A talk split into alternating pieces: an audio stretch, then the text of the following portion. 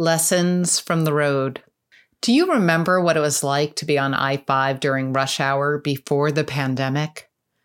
When, as we were making our way homeward, we might fiddle with the radio and swear under our breath about the traffic, popping forward and stopping, popping forward and stopping, inch by inch, mile by mile, making our way up the highway.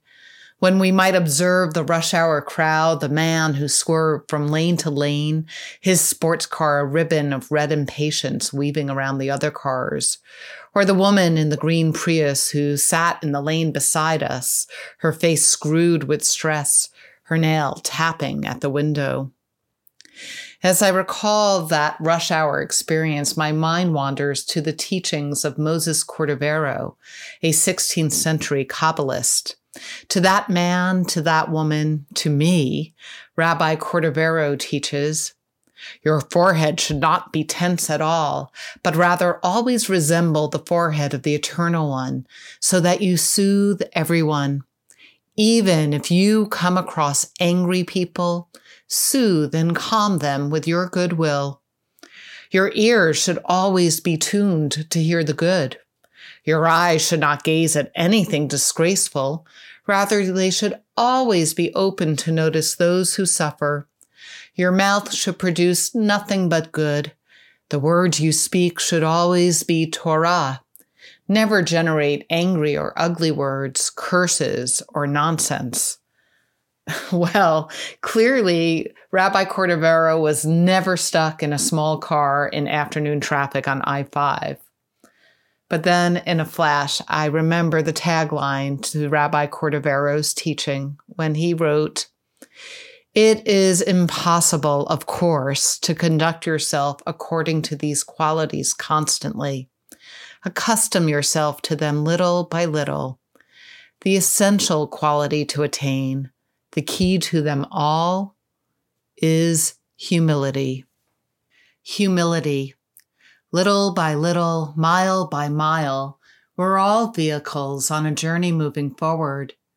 As a people, we're counting our steps on our journey from Egypt to Sinai. And we're in the Sfirat Ha-Omer, the period of the counting of the Omer, when we count the forty-nine days separating Passover and Shavuot. And today is the tenth day of the counting. Originally a celebration of the agricultural season, this period became a time of introspection for everyone, when each of us is asked to go through a process of preparing our souls for revelation, just as the Israelites prepared in the desert to receive Torah on Sinai. You and I are in that wilderness in between, amazed by where we have been and preparing for what will be.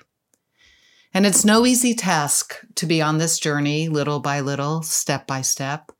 It's a transitional place we're in together, a no man's land, neither here nor there. Our sages have helped structure this time of uncertainty by teaching that we can only reach the mountaintop of Sinai.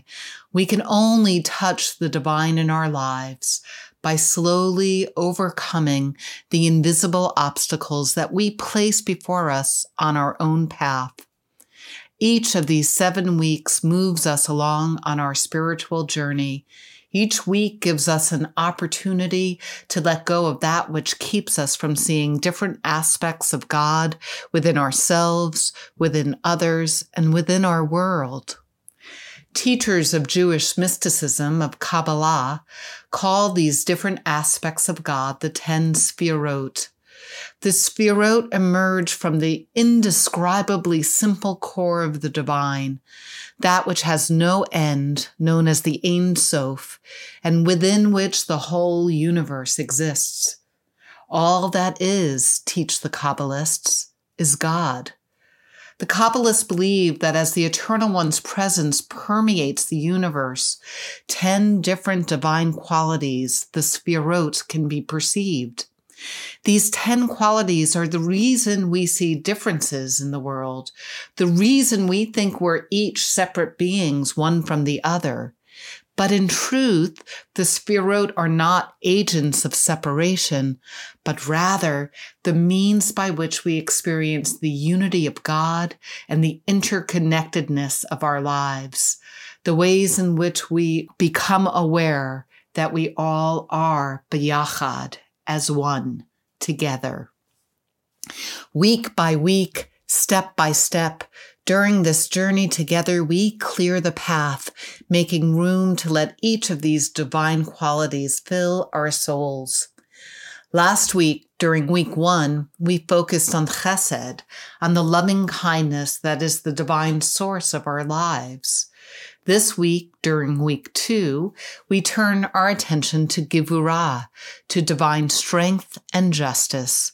If love is the wellspring of our lives, then justice is the vessel through which that love flows. Rabbi Cordovero's words echo in our ears. The key to accessing all of these divine qualities is humility.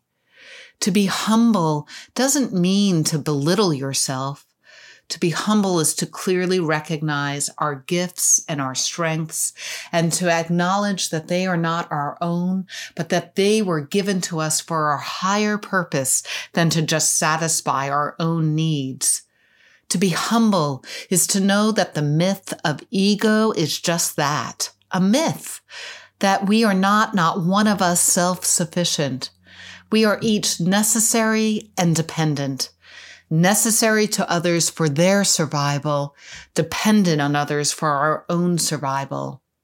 To be humble is to break down the boundaries that separate us from one from the other, and to recognize how small we are on our own, but how grand we become when we see how we are all one, b'yachad.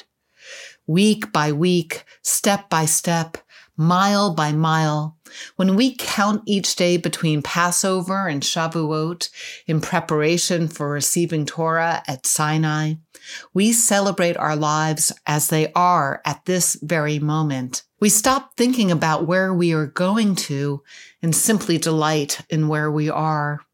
We stop focusing on who we are going to be and simply delight in who we are right now. We appreciate from the humble depths of our soul our flawed and fantastic lives in this very moment.